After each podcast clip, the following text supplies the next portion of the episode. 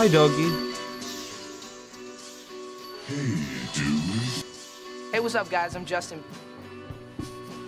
Hey, Hello. which Justin was that for real? Bieber. Just sniff. Just sniff. Just sniff. Just sniff. My name is Justin. So you basically just pulled 15 drops of your name.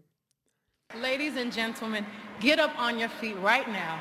Right now, Back on the stage, our friend, the great Justin. Jolson. and now let's hear the Keith drops. Hey, Yeah. uh, about that. That sound like me. There we go. Um, So there's only one, not one. There's a few people who could get us back on our weekly grind. Mm-hmm. Are you ready? mm-hmm. And one of them seems to be potentially Nathan Fielder. hey, what's up, guys? I'm Justin. What was Me. what were you anticipating there? What? Uh, sure. Is that what we're agreeing to weekly? We're going to talk about this show. I thought so. Okay, Are you okay with that? that's that's on you. Well, You're the one that has to drive. um I mean, we have Thanksgiving next week, which is either Mm. great or terrible. I guess terrible based on your Good googly moogly. your drop. I don't know. Um, I mean, Thanksgiving's on what Thursday, right? Mm-hmm. But I'm off. Are you? What days do you have off I'm off Thursday and Friday. with your capitalist obsessed job? Thursday and Friday. Do you get good time off? Mm, I mean, we get less than you, like a city, like a like a public public servant job or whatever. Mm-hmm. Like you had Veterans Day off, right? Nope. Oh, okay. Well, neither did we. There's a couple school holidays that we don't get off. Mm. Do you get off all the school holidays? Indy was off for Veterans Day, right? Yeah, he was. Yeah. We we didn't get that, and I'm not going to say that's the only thing that's wrong with the country, but that's probably the place to start. We definitely need to be working less. Well, no, I was going to say we we all need Bye more bye. Bye bye. patriotic holidays, and we need more time to remember our great country. Sure. If only if only people had more gratitude for this great nation of ours. Yeah. This this world would be can you imagine that world? Let's just go let's let's cast our minds to this brighter future. It's the day after 9/11 and you're and everywhere you see a sea of red, white and blue. Sure. Um so yeah, I I think we've agreed to watch The Curse. Uh huh. And I like how you say going weekly is on me, but really going weekly is on you actually watching this show. Hey, I watched feel it the day it came out. Yeah? Do you remember it? Yeah, of course. Oh, okay. I didn't take any notes. Um, I don't know what it says about the show, but I didn't take any notes. And as the show was starting, opened up my app, notes app, The Curse, bullet point one. And nothing followed. One hour and four minutes later, I had written nothing down. Okay. so I figured a good place to start is always with like expectations, excitement. You know what I mean? okay. So let's go. I you can use your respond in drops if you want, but I want to gauge your interest for this show based Mhm. on like as if it's coming through text messages to you. Okay. All right. Uh huh. So text message one is Justin. There's a new show. Hello. No, no. The, the, the, the first text isn't your name. I know, but you're, You're- texting me for the first time, so I'm saying hello. You're like primed for your name today. What, what is this? All right, start, Um, start over then. Justin, there's a new show. Uh huh. Okay, Oh, right. I'm Text- supposed to respond in text. text one, Justin. What time are you texting me? Yeah, Is this well, in the morning or at night? I, I feel might like- be asleep. There's like an 80% chance when I text you, you're sleeping. okay, so expectations for the show. All right, so I say, Justin. You say, Hey, what's up, guys? I'm Justin. then I say, there's a new show. And then I say, it's on Showtime.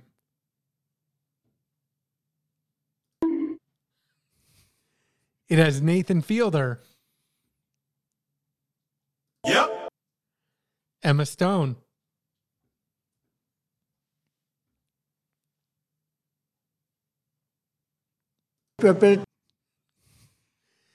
he shows a version of his penis in it. Yep. Yep. Okie dokie. Yep. Okie dokie. Ah. And it's got Corbin Bernsen in it.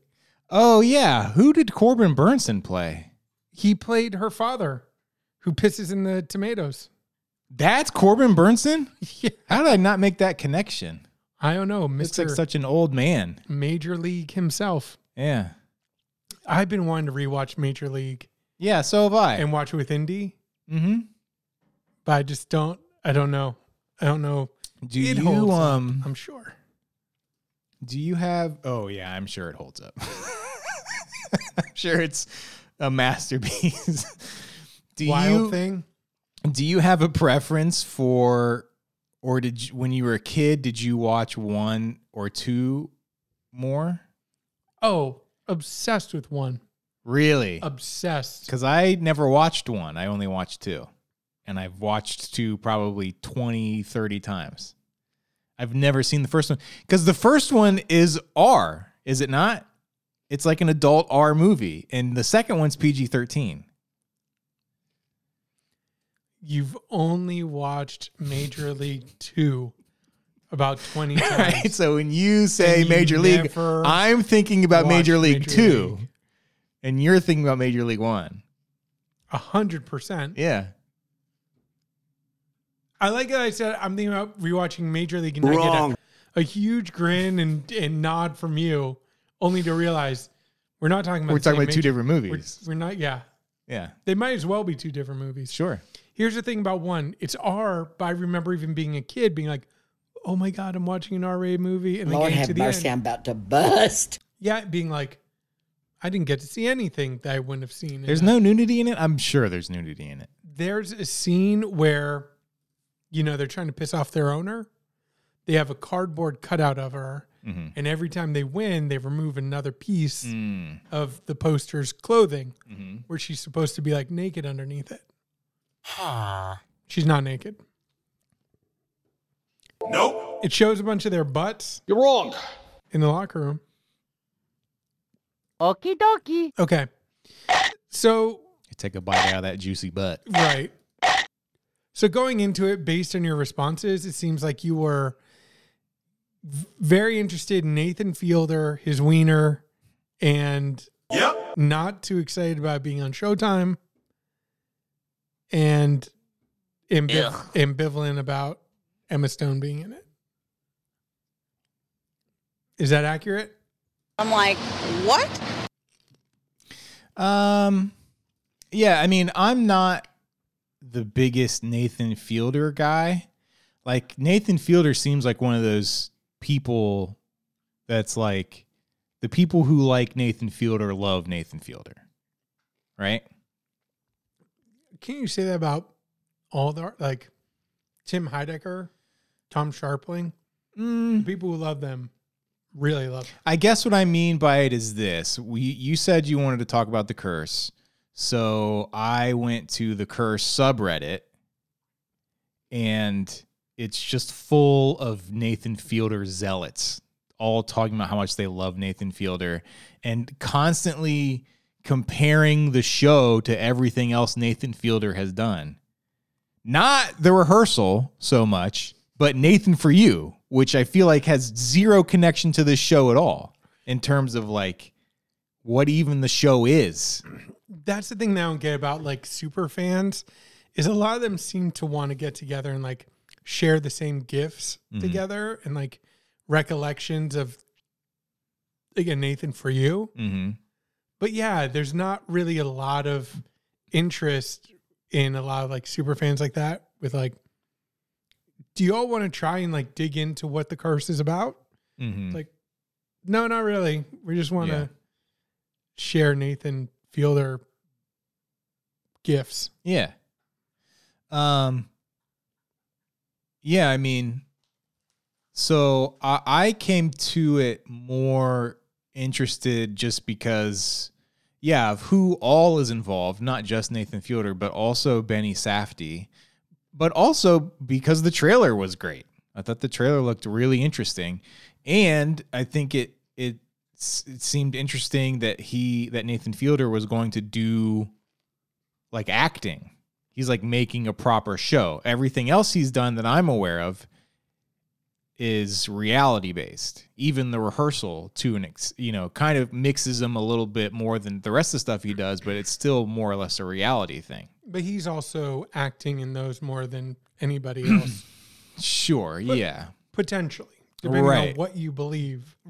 Yeah, but he, right, but he's also very much the Nathan Fielder character in those shows. Mhm. Whereas this is like he's he's Asher, right? Ashman. right. Um, he's the Ashman. how did HBO lose this? They had the rehearsal. They had John Wilson, how to John Wilson, Mhm. all Nathan Fielder adjacent, and then all of a sudden Showtime snaps him Mhm. up for this. Um, also, this is not for this podcast, or maybe if there's an episode where we don't have a lot to say, we can come back on it. I don't understand TV today. I don't understand streaming. I don't understand the economics of it. What? All I know is every streaming service is losing hundreds of millions of dollars. Just consistently falling. Yeah, like I'm a dead man. Yeah. Yeah. How can anything whenever a streaming service releases any reports, it's always like, how can anything survive Yeah. losing that much money? And yet they just keep going. They just keep doing it, you know? Or like Showtime's like, Nathan feel like what's Showtime's expectation for this show? Mm-hmm. Is it just content to have? Or is it a belief that they are creating like a like something of unique value for them? Mm-hmm. I don't understand. Yeah, I think it's gotten to a point where um you they just need content. There is no longer any sort of I feel like there's no longer any sort of uh filter in terms of what gets made. The filter is now after it happens, after the first season is over. And then it becomes can we turn this into like a Stranger Things that makes this a million dollars? No, it's being canceled Or cancel it. but but we still need that first season because we just have to have some we have to have something on here and we have to have something to be like coming to netflix this month Coming soon, Nathan Yeah. Fielder's axe. you'll you'll want to see this. right yeah, it's just funny too because like Showtime, what else do they have? Do they have any Yellowjackets right that's showtime isn't it Oh, do they? I watched season one. I did not watch season two, and I just heard Uh-huh. season two was like. I heard it's kind of goofy.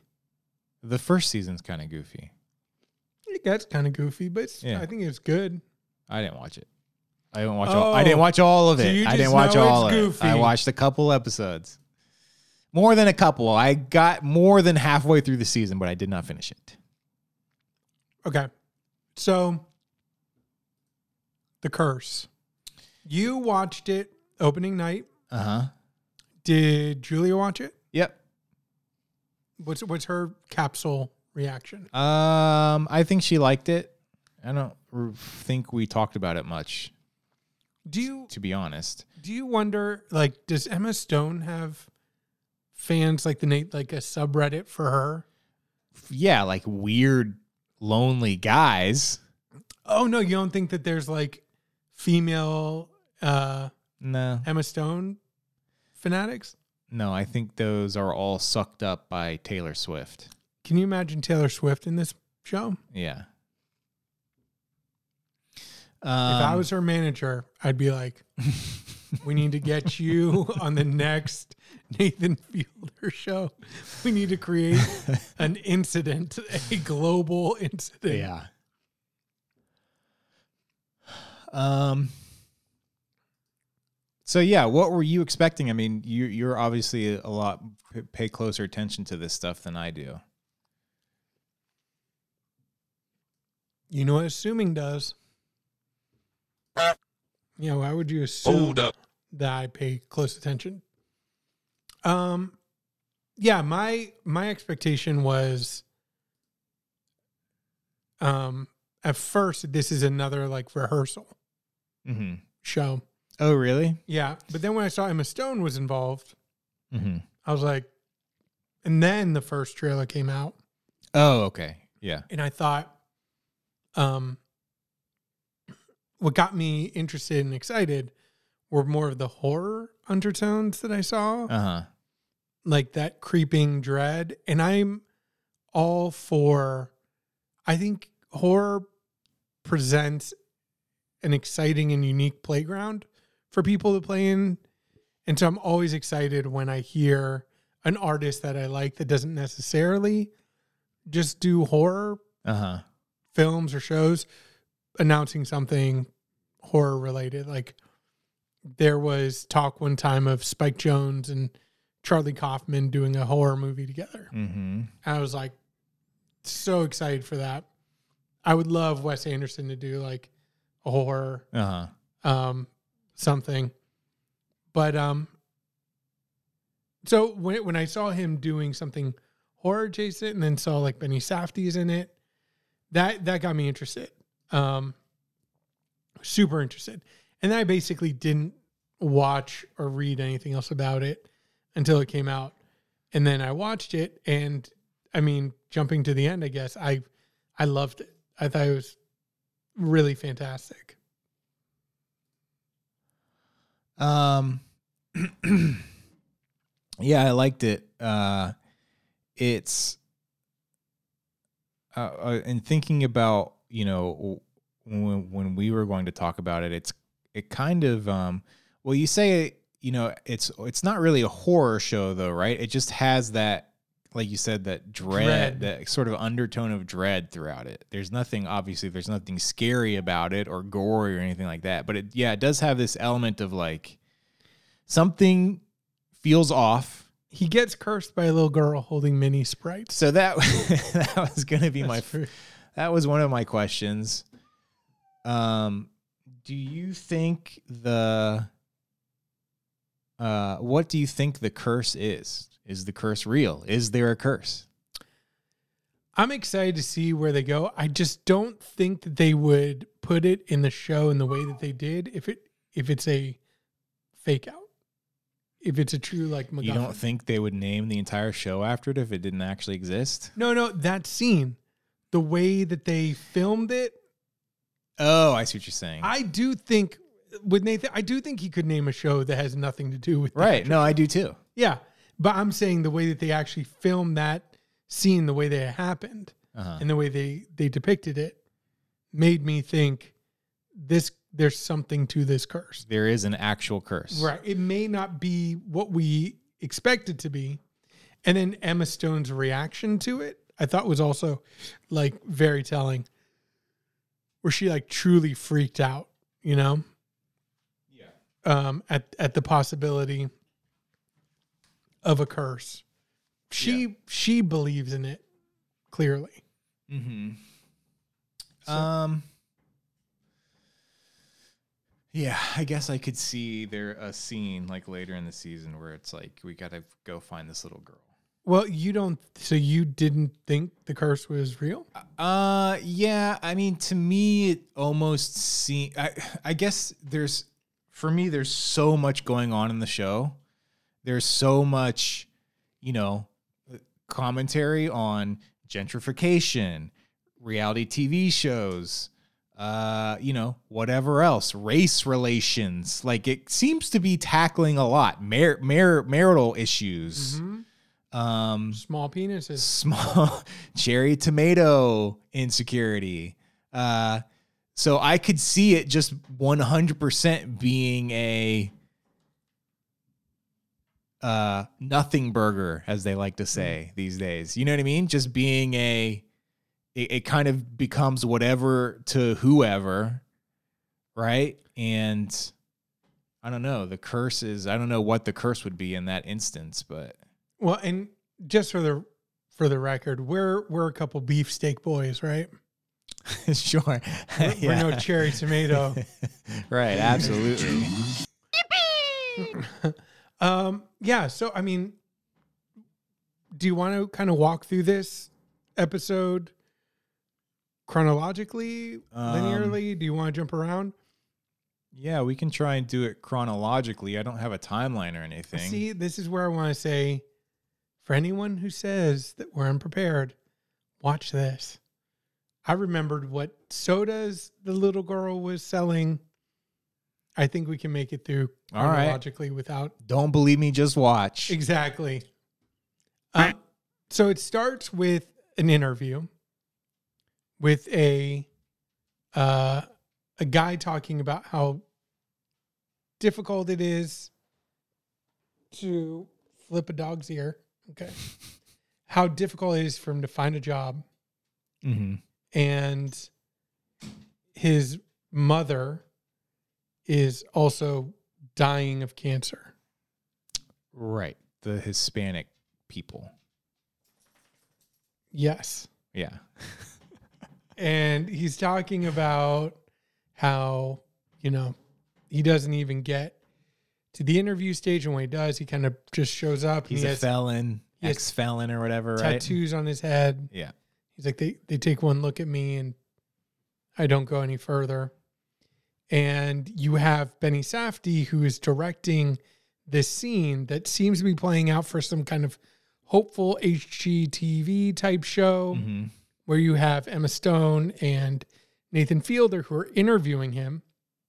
And they announce they got him a job at a coffee shop. hmm And Benny Safdie, who's directing it, basically says Oh, right. the, the, the mother's not reacting big enough Yeah. and asks if he can pour water in her eyes and blow some menthol in them so she can cry. Yeah. And you can see that Emma Stone's uncomfortable with it a little bit, and then Nathan Fielder is, but they still let it happen. Nathan, right. Emma Stone is uncomfortable with it, and she, under no circumstances, wants it to happen. Nathan Again. Fielder waffles a little bit about it. He seems to be uncomfortable with it. And Dougie is also his friend, right? They they there's a reference to them having gone to camp together. Yeah, that was the impression I got. And so he kind of he does the like, you know, he is pushing back on it at first, but then he is kind of like, all right, let's just do it and get it over with. Right? Right. So that's the kind of dynamic. Yeah. And but they seem to be like good people in the interview. Even though when they announce what they've done, which is get him a job at a coffee shop, your immediate reaction should be, What? How, Yeah. how is a job at a coffee shop any kind of response to what he's just told you? Yeah. Yeah, yeah, they I mean I felt like they were being like positioned as like well-intentioned at the beginning of the show. Exactly. And and then those are the little clues that you get that they're not really that well intentioned Mhm. when they just say, "Oh yeah, we got your job at a coffee shop. See you later." Mhm. Then it cuts to them being interviewed by a local news channel Mhm. anchor who then starts asking them questions about their connections to Emma Stone's parents' company, who are basically slumlords. Right. And she clearly gets flustered, and then uh, Nathan Fielder kind of loses it Mhm. and snaps at her. After that interview, they realize we can't let the interview go out. We're going to look like villains. Mhm. Going to be a black eye for us. And Nathan then tries to like give her another story that he is involved in about working at a casino and having these predatory, you know, kind of uh, company positions by this casino on the people who use their services, right? So Yeah. like praying not not using any best practices for people clearly with addictions and just trying to make the most money off of them. And so he tries to give that to the reporter to bury their interview. Um, but that's when you start seeing like, yeah, these issues of gentrification. like they basically have picked this city to frame their new show in to try and like quote unquote revitalize the city. Mhm. But like they don't really care long term about the city. They're just like what he says, giving giving the city its little chance, you Mhm. know. But it's all just in service of this show and the coffee shop right is just like a They only signed a lease for six months or something. and they're a sponsor of Right, their their yeah. show already. Mhm. So it's all just like a Ouroboros of Mhm. like self helping self um and trying to spin it as a you know helping the community and then also building these like reflective homes right. yeah. like me- metal reflective It's all mirrors. The entire outside of the house is just made out of giant mirror panels. yeah but it's all zero carbon footprint and blah blah blah blah Yeah. So I think I think in this opening you do get some of the main themes, right? Gentrification. I've heard it referred to this, but I don't like this isn't the right term, right? You agree? Is is a critique of virtue signaling? I saw that too. I mean, I th- I guess I under kind of feel like I understand the core of what they're saying. I think instead of virtue signaling, I saw maybe that is what I saw. Um I mean yeah, I, I I guess it's not to me it's not like a one to one virtue signaling, but it is more of a it is just very much like um I- don't know like uh the um the uh, it's definitely like a white savior tr- idea right? But it also has to do with uh, like this very american idea of like this is how you help a community right but Mhm. our idea of helping the community is just enriching yourself you know what i mean right. like you these may these people may be fully well intentioned and think that that's what they're doing but because of the culture that we have and the like economic system we have it's really just about enriching yourself you know what i mean and it would be if all goes to plan you know and everything goes to shit after 6 months their conscience is clean because it's like, oh well, I did the best that I could. I was just trying to help. You know what I mean? Where it they really just stand no chance from the get go. The whole thing it's it's rotten to the core. There's there's just no way to do it the way that they're doing it. Yeah, and you can expand that out to like this whole thi- thi- this whole HGTV approach to life, right?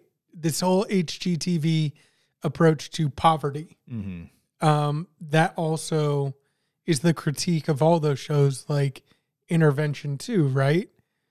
Hoarders, I think is another good example where you're trying to like um make someone's disease entertaining Yeah. and then you're trying to balance it by saying well we're helping these people but then you also are like yeah i i, I don't want to see but i'm curious at what the statistics are mm-hmm. of like the hoarders people at least Right. Who How- turns it around or whatever. yeah how many of those now looking back on it once your show loses funding mm-hmm. loses the audience people move on they don't care anymore yeah how are those hoarders now Yeah. you know what, what have you provided for them Right. Well, and you also run into this issue, and I guess this is like the reality TV critique side of the show, because they're also going down this path.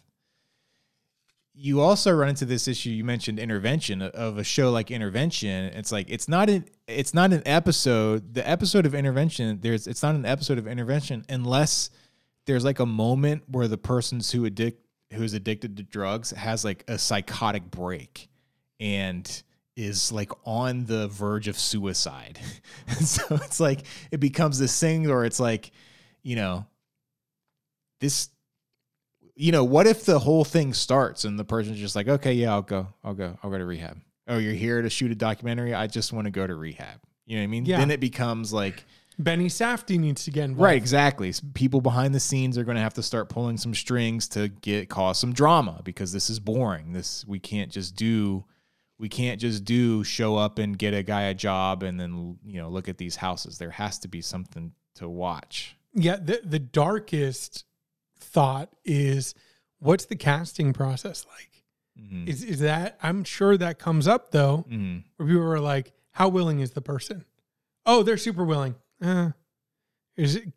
Are you sure they're not kind of not willing at least? Yeah. Because yeah, if they're willing, then yeah, there's no show. Just tell them to go get help. You want, you know, like you could see that conversation like probably happening, Yeah. and yeah, that's gross. That's terrible. Yeah. And yeah, so I think that came through really strong in it. And it definitely made me think like of this is probably not the best conversation to have around it. But you do wonder if like I think every I I myself am a little hesitant to like label something as bad you know? Your the, the approach seems to be like if you like it who cares? Hmm but it does make me think like yeah can can we just say this is like bad? Yeah. can, can we just say that if you if your primary source of entertainment is this like reality poverty porn hmm you know, gentrification, gl- glorifying gentrification, um, and these kind of like hyper positive approaches to life. Like maybe that's bad. Mm-hmm. Like really, you know what I mean? Like Mhm. again, I, I don't like moral judgments, but it definitely feels like a moral judgment is and can be levied against those specific types of reality shows. Yeah. I don't know if you'd agree with that. Yeah, it's it's I feel like it's one of those things that's like you don't ever want to uh I don't know, you don't ever want to uh like write something off just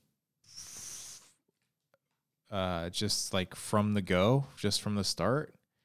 But it's one of those things where it's like I, I don't know, if you're a a pastor or a preacher and your desire is to be on TV preaching to people, like I think it's pretty safe to say that's not good. Right? Right. There's no version of that that's good. It just I mean, there is a version of that that's good, but practically speaking, it doesn't work. It's never going to work. And like the theory behind it doesn't really matter because we have so much evidence that it just practically speaking doesn't work. And it goes all the way back to what was the big one? Um, the home renovation show.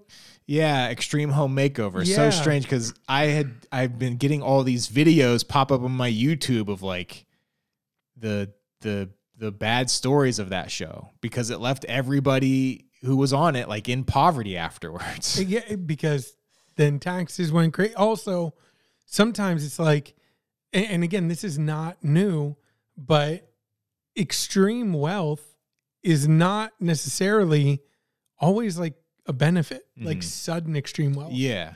Yeah, that's like shocking. I'll also say one thing that this first episode made me think of is what it would be like to be a celebrity, kind of. hmm Um, watching them navigate their daily life also felt really ho- like horrific to me.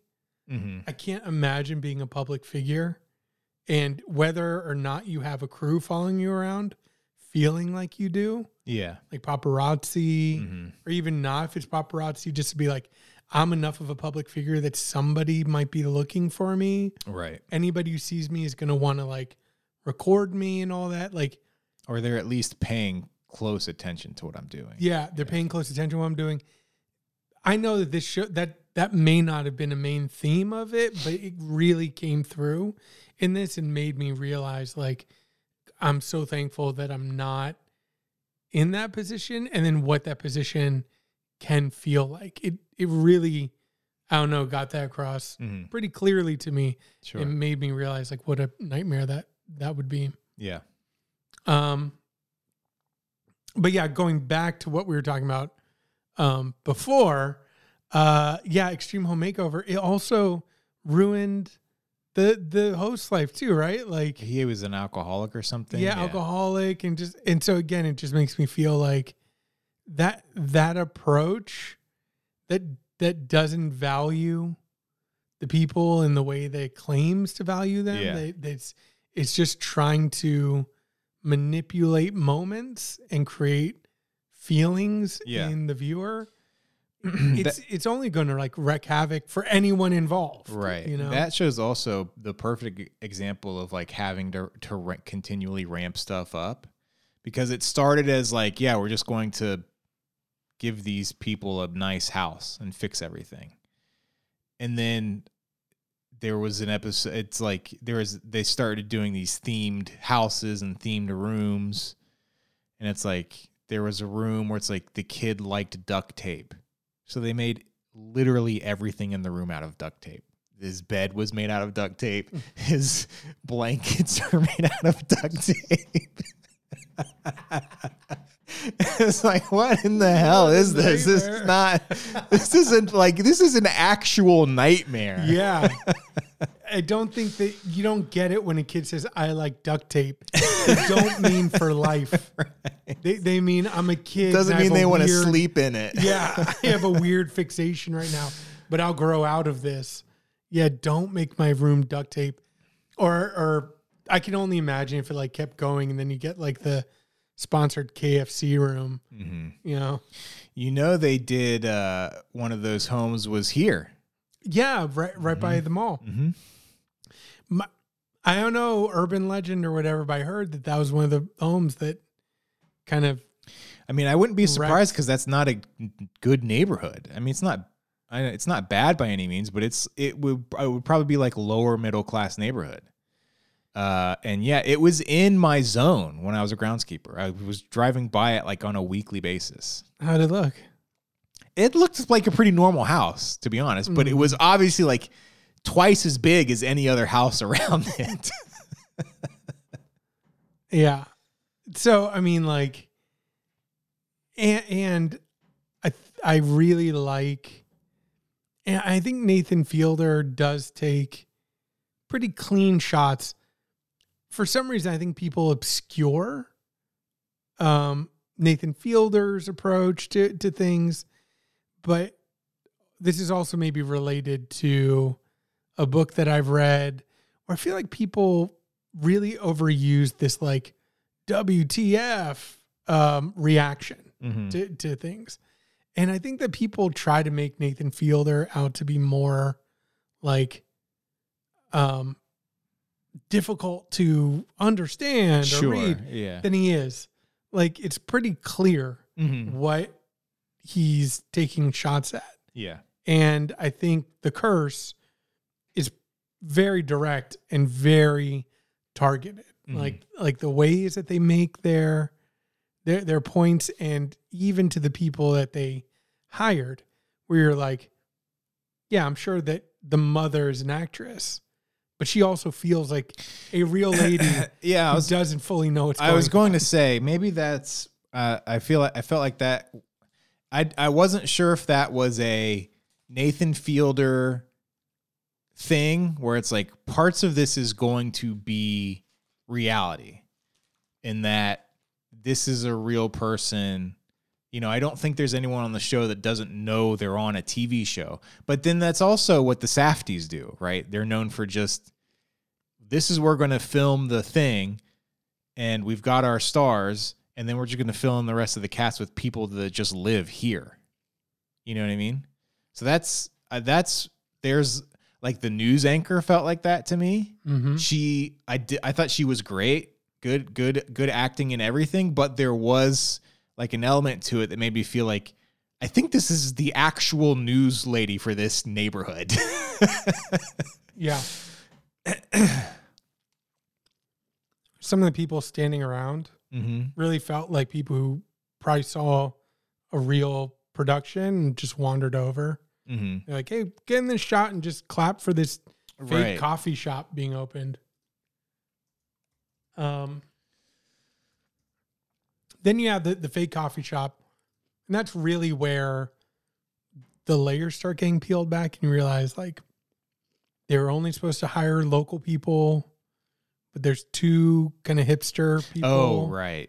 Yeah. in it. hmm Um, you can see the guy who got the job already screws up someone's cappuccino and gets like pushed out of, out of the way of the machine. Yeah.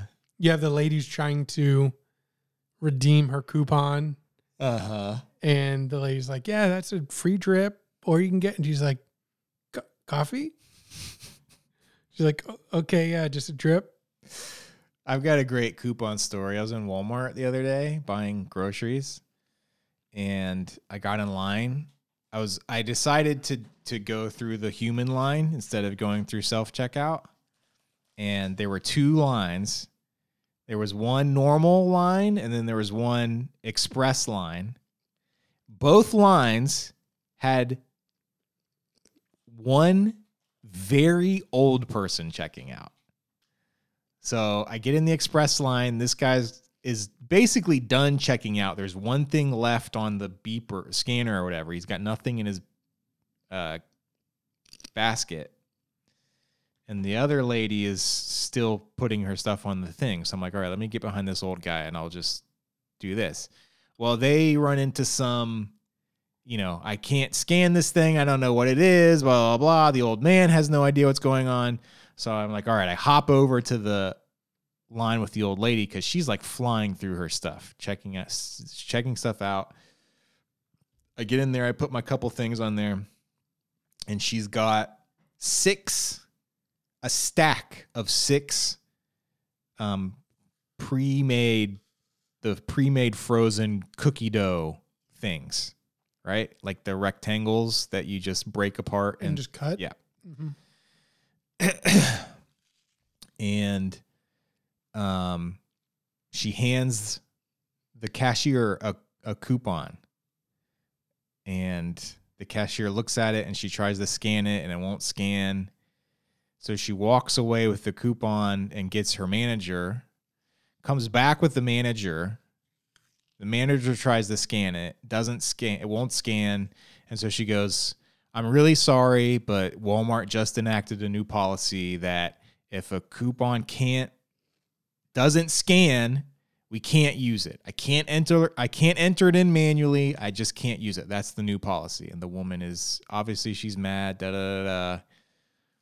And the the manager again is like, you know, I completely understand your frustration. I'm just, I'm really sorry. Just, it's the new policy. I have to do as I'm told. There's nothing I can do about it. Right. so then this old woman, coupon's not going to be accepted. She reaches over into her cart. I thought it was for the cookie things. It's not. She reaches over in her cart and pulls out probably the biggest bag of Skittles I've ever seen in my life. And just tosses them on the bagging um, carousel thing. She's like, Well, I don't know why it says Skittles right there. It says Skittles on the coupon. I don't know what else they could be for. It says Skittles. I never had this issue before. Da, da, da. They're just Skittles. I don't know. It, it says Skittles right here. I was just like, okay. Man, that's hilarious. I thought, yeah, I was like, is this going to end with her being like, "You've ruined my child's cookie"? cookie Right. No, yeah, and the, the Like, only reason she went to that Walmart was to get Skittles. To get Everything Skittles. else is ancillary. cover for the giant Skittles right. that she wants to eat. Yeah. Oh man, that's a shame. so So the coffee shop is a sham, coupons. obviously. Yep. Um, and then we get to see them driving in a Tesla, Mm-hmm. Of of course. course, Tesla people, Mm-hmm. and they go to her Emma Stone's parents' house. Well, Right. first they go, and he goes and gets cursed. He he tries to meet up with the anchor to to give her To give the story. I don't know why I found it funny that the anchor was like, meet us at a subway. yeah. It's like if it wasn't Nathan Fielder, I'd immediately be like, well, I can see who's who's paying for some of this, right. you know. But with it being Nathan Fielder, I was like, maybe Subway didn't pay Right. for that. Um, that again just feels like, all right, we're filming here. There's a subway right over there. All right, fine. Just go to the subway. Who cares? we'll go. They'll meet in the subway. yeah. Um, so he is waiting to meet with her, and Benny Safdie's character's like, She's doing something, says come back in 10 minutes. yeah. Mhm. And um, I think that's just a power play. We can Sure. right? Yeah. She's not doing Yeah. Not doing anything in the subway parking lot. She is a, a hawk. She knows what she's doing. Oh yeah. And she knows that these people are numbskulls. Yeah. And she knows she has them Yeah. with with the footage she has. And so he is wandering around. He also it starts to come out that he's very um submissive Mhm. to Emma Stone. Mhm. And what Emma Stone tells him to do, he he, he likes to be ordered and told Mhm. what to do. Smell my fart. He he would. Right. Exactly. He kind of does. That's true. and he gets told to go buy some soda that a little girl's selling In a parking in the lot. middle of this parking lot. Mhm. She has like three Sprite minis Mhm. and she's trying to sell them for like two bucks, which is like too much. And also, they're right outside like a little strip. Like you go Sure. get get a bigger Sprite for two bucks, just Uh-huh. right in Subway, probably. Yeah. And he gives her a hundred dollar bill. She freaks out. He walks away. As soon as he sees that they got the shot, he goes back and tries to get the money back, Right. which he does by snatching it from her. Mhm. And then she curses him. Not specifically, Yeah. She literally just says, like, curse I you. curse you. yeah. Something like that. And then she goes over to her father, and then they walk away. I'm a dead man. He says, I'm going to go get money and I'll be back. I'll give you 20 bucks Mm-hmm. and buy the rest of the soda. The dad says they'll wait. He goes in. They don't break a $100 bill in that business, but there's an ATM. Right. And that's when a local guy comes over and he's like, I'll help you with the ATM machine. It's tricky. What's your pin? Do Yeah. you? that was a great scene. yes, it was. What do you do? Um, yeah, I just give him my I pin. know. I know exactly what I would do. I would give him my pin. Yeah. Yeah. I mean, what's he gonna do with it? Yeah. Unless he has my card, it's useless. Yeah. And Nathan Fielder just Asher, Uh huh. Ashman, Right. just can't do it Uh huh. until he finally breaks down, gives him the pin, and the guy's friend too is like, "What do you think we're gonna do? right. Exactly. Do you think we need your money that bad that we're just like sit, we sit by this ATM all day just waiting to rip people off?" And so yeah, they get the money for him, and then he walks away. And in the car, he immediately calls his bank to change. His pin. pin. right. And by that time, the girl and the father are gone.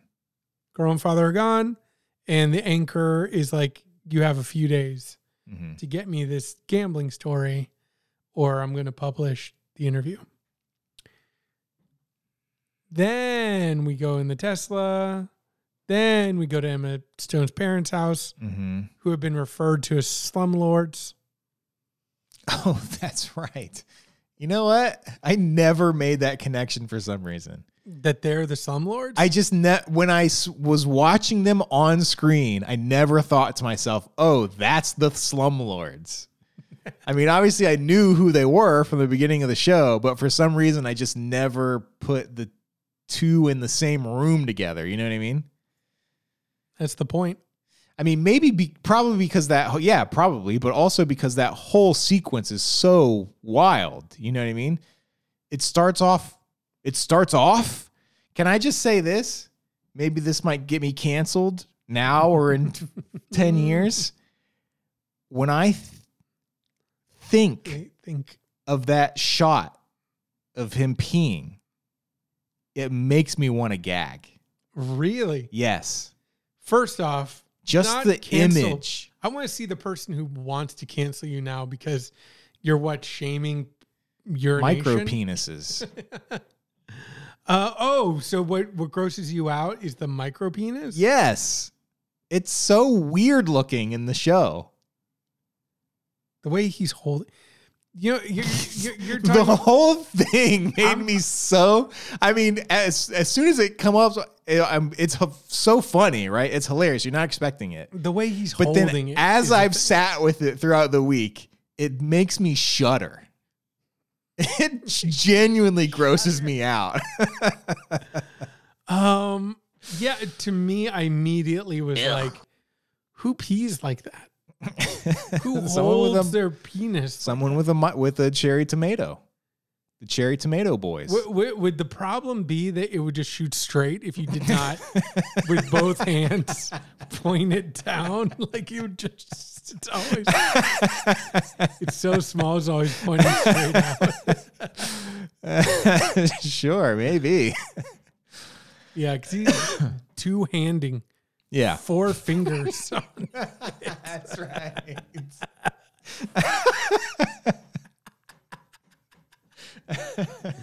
I do like the fact that some people are like, was those real penis? You think Nathan Fielder's a micro penis? he's gonna just show He's been waiting. He's been waiting for this show to tell everybody. He's a cherry tomato boy. right. So they do a a Jewish kind of like blessing That's right. over the meal, and that's when you start to get the sense that Emma Stone's character, especially, is like religious, or she references that she took a class. Mm-hmm. Um, in that, like explaining the Sabbath as you light your candles before because you're not allowed to use electricity and stuff after. You're not allowed to make a fire. Mhm. She, she says right after sunset, so you set the candles before so you can see your food after sunset. Mm-hmm.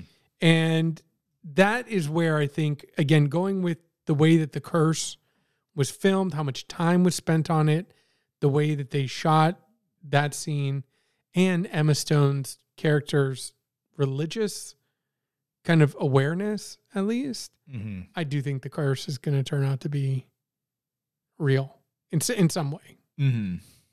Yeah, it could just be like their life falls apart, and then you just kind of say like, "There's that's the curse." That's what I'm saying. Yeah, that's what that's the feeling I got.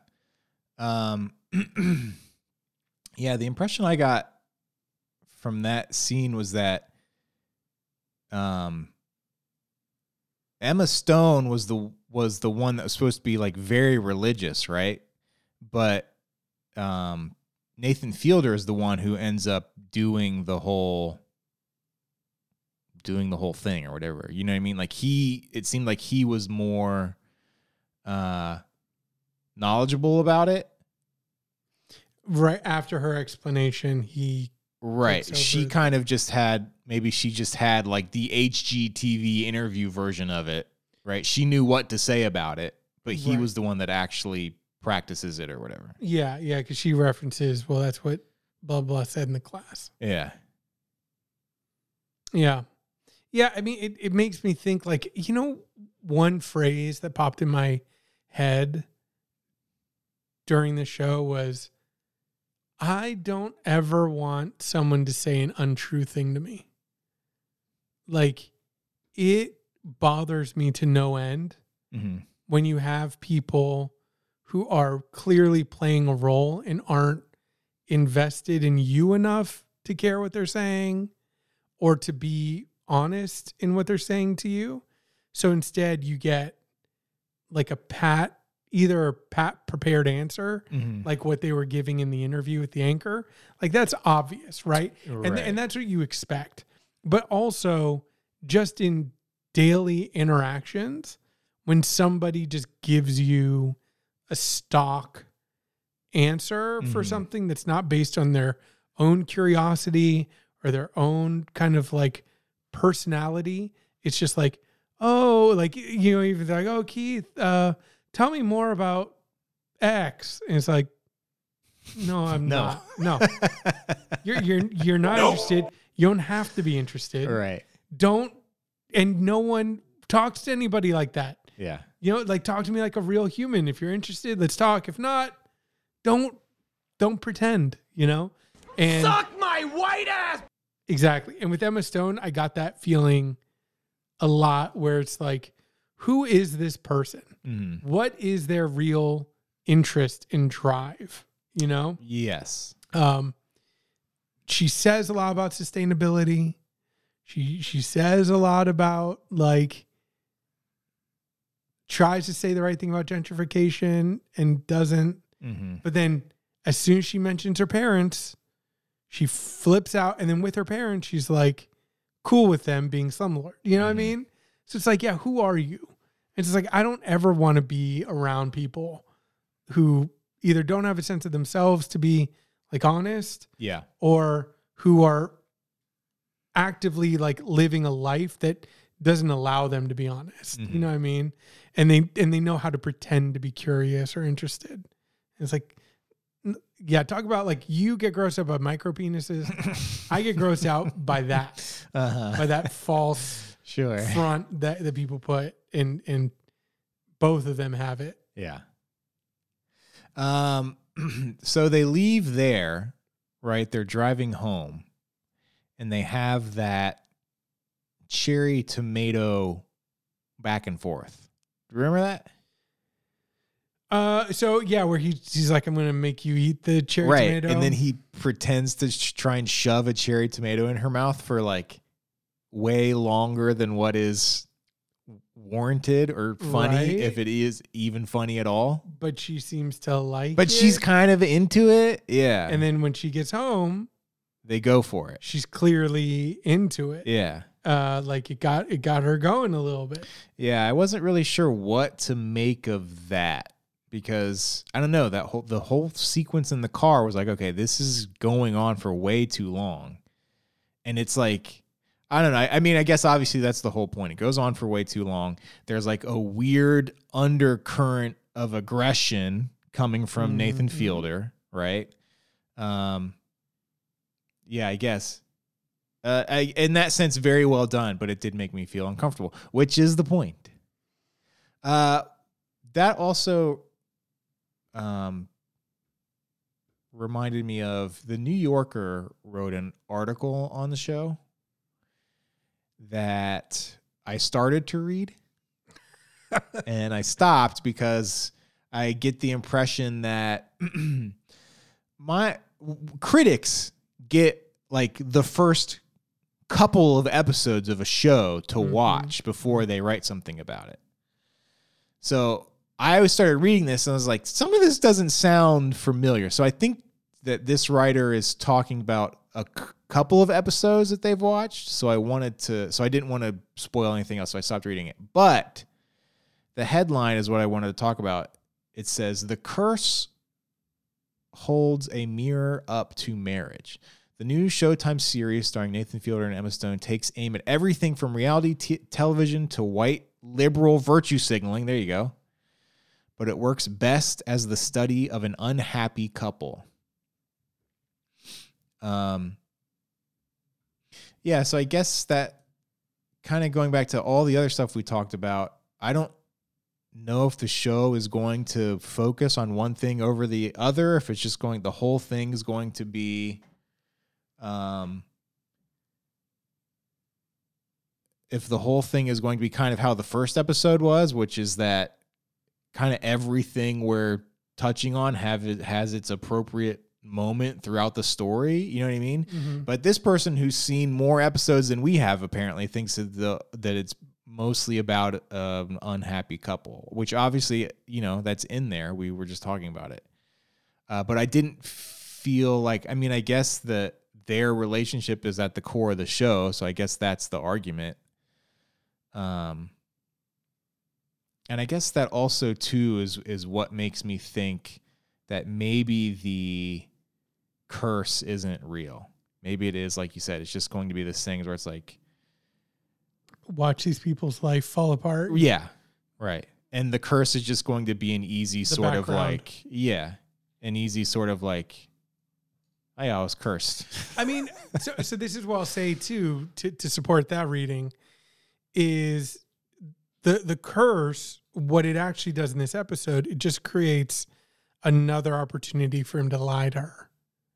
Right? It it, it makes an Yeah. opportunity for her to put a demand on him, for him to not follow through, and for him to lie about it. Mhm. Which again is the sign of an unhealthy marriage. Why the fuck you lying? is and I think it, it goes both ways, right? It's on the one hand, somebody asking like specific undue requests of the other person, Mhm. you know, not tied to anything. Like she freaks out about a curse that a girl holding Sprite gave to him Mhm. and makes him go out and find her at night, which is like, what? You know? Mhm. And then on the flip side, he is not truthful with her. Right. So, he's he's made the assessment that it's not worth it to come back and say, yeah, I couldn't find her. So Yeah. he's just going to make something up. right. Um, and so, again, I think that that is a clear picture of an unhealthy marriage Mm. that you can see outside of a universe that they're living in. They can apply to a lot of couples, I think. hmm So I can definitely see that. And the curse is obviously creating more opportunities to expose their bad marriage. You also have the scene where uh, Benny Safdie is doing some ADR with Emma Stone's character and Mhm. obviously like weirdly and aggressively Yeah. comes on Flirts her. with her, yeah. Um, and then on on a side note, I'll say it does show like in a very clear way that kind of toxic uh film set, which I think is interesting because did you hear about the allegations that came out around the Safdies No. as well? With um, Recently? yeah, a few months ago with Good Time on the set of Good Time. Um, mm-hmm. Let me pull it up here. So, multiple women have accused um, a former collaborator of the Safdie brothers, uh, who worked with him on Uncut Gems and Good Times of sexual mi- misconduct. They don't say who it is. No, no, it's Sebastian Bear Oh. Okay. But one of his specific charges was one said she was just 17 when Bear McClard scouted her on Instagram for what she thought would be a small role in Good Time and starred Robert Pattinson. When she arrived on set, Pattinson was nowhere to be seen. She found herself paired with an unprofessional actor and performed naked. Um, she's 17. Mm-hmm. She eventually had a sexual relationship with Bear McClard. Another accuser said she was 18. Now, the other problem was when she was on set, Robert Pattinson wasn't there, but either both Safdie brothers or one of the Safdie brothers was on set Mm-hmm. directing as well. And it's like, yeah, she's not a professional actress, Mm-hmm. a- actor. She's 17 Mm-hmm. and she's naked. Mhm. You know, like, what's wrong with you? sure. You know? And Yeah. It's it's interesting because I think this came out while the curse was either being filmed or like announced, Mhm. but it does feel like Benny Safdie's playing his friend. Sure. Yeah, right. He has a lot of uh, inspiration for it, I guess. Yeah. And I again, I don't know what they've said. I guess we can follow up on the next episode Mm-hmm. Where I'll read into like what the Safdies have said about it. Um, again, I think it's all about this guy, this bear guy. Mm-hmm.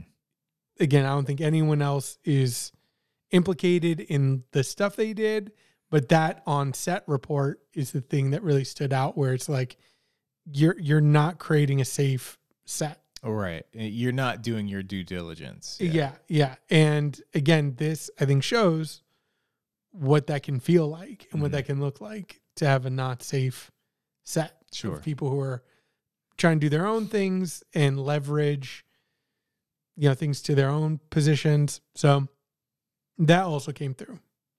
Did you see who else was listed as, I think, executive producer on the show? Oprah Winfrey. Ronald Bronstein. Oh, Frownland, right? Yeah, yeah, yeah, yeah. He's, I mean, he does everything with the Safdies. yeah. But yeah, he he was the one that made Frownland, which is a miserable movie. yeah, yeah. I th- this does. I mean, the curse again to me. Th- there's the curse. How to John Wilson. Um, and I think that they're showing what you can do, hmm w- how we can tell stories moving forward. hmm Um, and I don't know what the budget is on the curse, but I do think like as big budget bloats Mm-hmm. start sinking streaming services and stuff, I think this is the way to go. Like it's it's a proven winner concept. Give creative people a small budget yeah. to realize their projects. That's how Blumhouse got huge, right? hmm You he would just give a filmmaker five million dollars. It's like whatever you can make for five million dollars, make a horror movie, hmm and that's how Shyamalan got his restart. And a lot of like um, paranormal activity and stuff like that was all launched through that model. And I feel like, yeah, if you are just break out of this mo- mode and mold of how stories need to be told in the way that like I think Nathan Fielder can tell stories, John Wilson can put stories together. Um, there's so much more richness you can put in your show hmm than just being a prestige show that just wants to be about whatever, right? Like uh male dominance in the workplace. Like Mhm. this is the premier show about that. Um it feels like that's that can't sustain the vision that these streaming services need, right? You think about Handmaid's Tale or any kind of like Mhm. big flash in the pan show that got huge attention and then it just kind of like ran out of stuff to say about Yeah. it and with as many as big of a budget as they have, but you just got to keep saying it anyway. Mhm. Orange is the new black too, I think, you know. Um so anyway, I'm I'm super excited that this creative team is getting more opportunities and the Safdies are getting a lot of attention on the film side of things. Mhm. Um I'm hoping that that generates a lot more artists to come out with visions like this and that this isn't just like after the curse nothing else exciting or interesting until we get what the third season of Loki or whatever. I don't know what the Yeah. what the Marvel cinematic universe is doing. So. Yeah. Um the last thing I wanted to mention that I saw on the subreddit, someone pointed out that there uh, one of the other themes of the show also seems to be like uh perspective or like dis- distorting reality almost Mm-hmm. specifically with the title the way the title sort of comes in and Yeah. warps everything Well, in the house, right? the house is made out of Mhm. mirrors. And then there's also that shot at the end where the um the scene where Nathan Fielder is lying to Emma Stone about finding the girl is shot some of it at least is shot through the peephole on the door. Yeah. And the episode ends with like a potential, I guess it's not a fourth wall moment because they're filming Fielder a documentary, looks- but yeah, it's that long shot of Nathan Fielder and then he just looks straight into the camera. And the guy drops it like he's Mhm. been caught or something. Yeah. Yeah, yeah, exactly. I, I think that this show is like extremely rich in the details it provides. And again, I, I know that the reaction of you is like that you run to is like this, like WTF? What's the tomato scene about? And it's like, yeah, Mhm. listen, it's weird, but also, I don't know. I'm not a farmer, but if a farmer was like, yeah, I spray urine on my crops, it'd be like, Okay. okay, yeah. Yeah. We just wash them off. Who cares? Yeah, exactly. I, I, uh, you know, and and again, I don't understand. Sometimes I want to be in the room with some of these people and watch them react to this stuff. yeah. Because, like, is that shock? Is that shocking? Right. you? Like, no, yeah, it's a weird Well, scene. like but for other, wait until you find out what actual chemicals they're putting on your oh, tomatoes. You're going to wish it was urine. yeah, yeah. So I just, I don't know. I, I, just, I always want to be like, let's modulate. Let's focus on the weird, like the truly weird stuff is like the micro penis, you know, convo specifically. But yeah, the urinating on the vegetables and all that. That's just like color. Like, yeah, that's Yeah. just like fun. right. But I don't want to read your headline like WTF is the tomato scene. Yeah. Um, yeah, so there, so there we go, and we didn't. I- I do think it's interesting to. A lot of people complain that there's not a lot of adult drama, and there's there's also a lot of reports that were going around where it's like Gen Z or Zoomers or wherever don't want uh, sex scenes in their in their stuff Mm-hmm. in their shows and um which i think i don't know that that's accurate anyway but um but this has some some explicit sex scenes in Mhm. in it and i do think it's it's all like really interesting in terms of the characters right Oh yeah, there's a lot going on in the sex scene. exactly there's a lot going on in the Yeah. sex scenes um and specifically i guess emma stone has named her vibrator steve Steven. Steven or Right. Steven an imaginary I figure that the vibrator represents? right. Well, I guess it could be that, but I had assumed that was just the name of her vibrator. Or is there Steven, a third figure that just couldn't be there that night? An old boyfriend. Um, yeah, and then well, I guess to that end too, um Nathan or Asher is his role is to be cuckolded during the whole thing. Exactly. Right? Is to be like I don't know if dominated is the same thing. Well, but she invites him to join in and he says no. Yeah. You know, he just wants to watch Uh-huh. still. So yeah, he has this idea. And and again, I'm really interested to see where they go with with him and his idea of himself through this like lens of Yeah. his father-in-law being like, "Hey, we we're we're cherry tomato buddies," but he clearly has a lot of his identity tied to his size. Yeah. Yeah. I was going to say that's probably a good example of the cherry tomato thing is just weird to be funny. Mm-hmm. But th- that scene is weird and uncomfortable, like the cherry tomato scene is. But there's a lot to it, and there's like a purpose to it. You know what I mean? Exactly. It's not just a joke or whatever. Yeah. Yeah.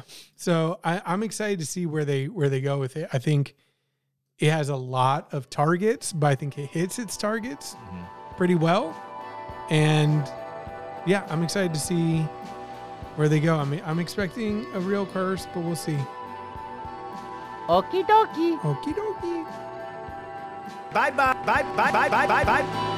Bye bye. Bye.